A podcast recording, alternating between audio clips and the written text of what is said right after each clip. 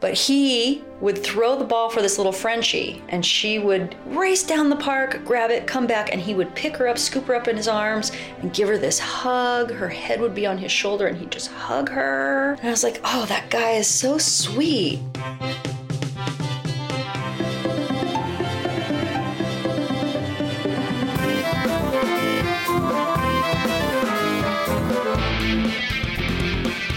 Welcome to this very special Valentine's Day episode of I Left My Park in San Francisco. And today on the podcast, we're super excited to be joined by our producer, Madison Sink. Welcome, Madison. Thank you, Phil. Happy Valentine's Day. So, this podcast episode is all about romance and parks and how both can stir the soul and inspire awe with the proper cultivation and maintenance, of course. Our first story is from Anne Marie, who found true connection on a Duboce Park bench.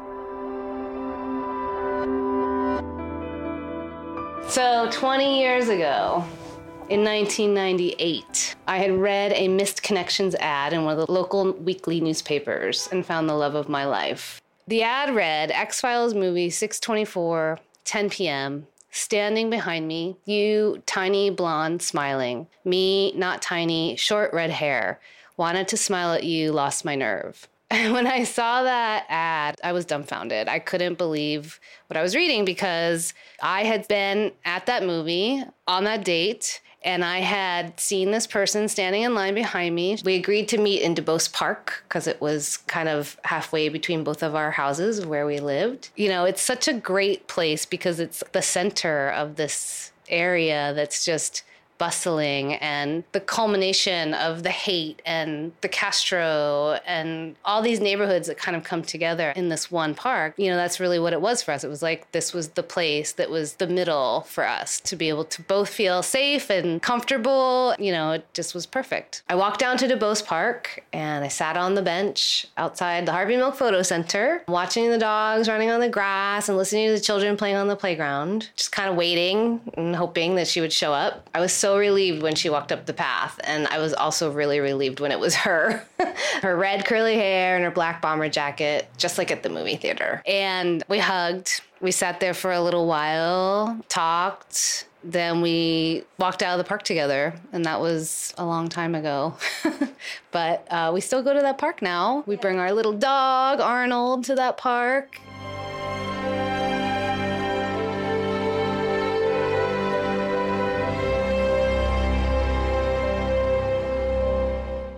So, since we're on the topic of first dates, I wanted to ask you what park would you suggest for a great first date? Wow, so many. Obviously, you could go on numerous first dates within Golden Gate Park, but outside of Golden Gate Park, I would suggest a hike on the Philosopher's Way Trail in McLaren Park. This is about a four mile trail that weaves around McLaren Park, which is one of the city's most majestic and interesting open spaces. And along the trail are a series of musing stations with quotes from philosophers and thinkers and leaders with great vistas all the way around. And if uh, you don't fall in love after strolling Philosopher's Way Trail, then you got to try with somebody else.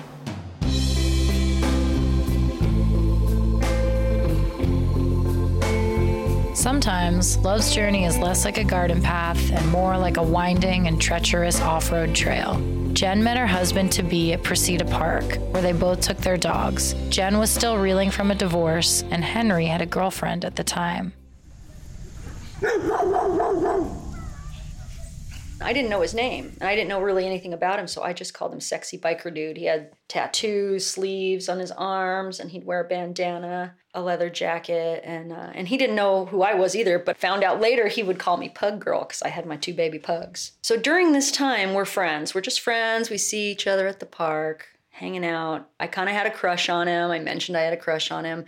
Nigel, my coworker, who's also a Precita Park person, would text me so I'd be texting Jen when he would be coming to the park. So Jen would rush down here with the dog, just casually walking around with the dog. Oh, hi. Fancy seeing you. yeah, really. What a coincidence. Then it turns out Henry's girlfriend found out what was going on because she walked that little dog down our street and Bella stopped at the door, like, Are we going in? She rang the doorbell and I answered. And she's like, Oh, it's you. Well, the dog stopped here. I was like, Oh, well, you know, Henry's walked home with me a time or two, whatever. So she tried to bust us one night. She went through his phone, she found my phone number, and she texted me, Meet me at the park. It was like four in the morning. I just texted back because it was innocent friendship at that time. Well, I'll see you there, you know, usual time, whatever. You know, is everything okay? What what's going on? I think the next day she called me and she yelled at me, and I'm like, hey, this is just an innocent friendship. Nothing is going on. You know, I'm not stealing your dude.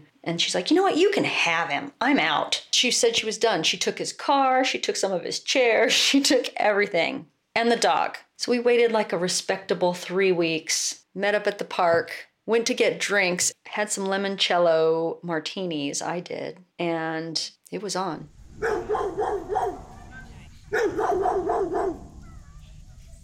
So Jen and Henry are now married with two kids, and Genghis the pug is still bringing them to Precita Park every day. And what I love most about this story is that a few members of the Precita Commuter Dog Park, which is what they called themselves, they even came to Jen's wedding, including Nigel, who we heard earlier, and his band played at their wedding, and they still see each other all the time at Precita Park, where it all began. Wow, dogs, drama, desire, a true park love story. Which brings us to our next couple, Gary and Corey. The plan was a small ceremony with just a few friends, but Gary had concocted something dramatic to rival the view at Corona Heights Park. So, by and by, through sheer dumb luck, I walked up to Corona Heights Park thinking that that was Kite Hill, thinking, oh yeah, this is the spot because I can, you know, you can see the whole city, super magnificent. For me, you know, the city is a place where I, you know, got to grow up. You know, I moved here when I was 25 and got to live like all of my adult life here and to make all of my adult life mistakes and kind of come out of that, you know, the person I am now, which is I think is kind of okay. but I think that was, uh, you know, that was sort of our compromise to like having this big wedding was we decided to just do something personal. We didn't invite any friends because we didn't want anyone to feel left out, and we wanted the city to be a backdrop. I mean, that Yeah. was important to us. I didn't tell Corey. I reached out to his mom and his dad and asked him if they would come participate in our wedding. I went to pick Corey up from his apartment on our way to Corona Heights. And uh, I walked in, and he was just getting his, his little bow tie all all snug, and, and I was like, I, "You need to sit down. I need to tell you something." He was like, "What? What?" Like he, I don't even think he was paying attention. He was just like, "What? What are you telling me? No, just because I tell me." was, I was really freaked out about getting ready and making sure everything was perfect and my bow tie was straight and all that stuff. Yeah, so I was like, I, I really need to tell you something, and uh, and I, I lied about where I was last night. I wasn't I wasn't at home. And he was like, what you said. He was like, what? Just tell me. And I was like, I was picking up your mom and dad from the airport. They're meeting us at Corona Heights. We gotta go. Oh my god. I mean, so happy. I'm touched. I didn't find out until after the fact that he had gone and asked each of their permission, you know, beforehand and like really knocked us out of the park in my humble opinion. Our other special guest is actually my wife, Emily. Emily and I have been married for 20 years, but our own love story very much centers around our parks. So the weekend of our wedding, we invited all of our friends and family to Sharon Meadow in Golden Gate Park, and we had a big picnic and a big kickball game, which was super fun. And then our wedding was on the day of the San Francisco Marathon, which was so appropriate because we had met running the New York Marathon, and running was such a big part of our relationship and our life. We decided to run the 5K that was part of the San Francisco Marathon, and we invited all of our friends, anybody who wanted to join, to run the 5K with us. And uh, one of our really good friends made a t shirt that said the love run. And actually, I still have the t shirt.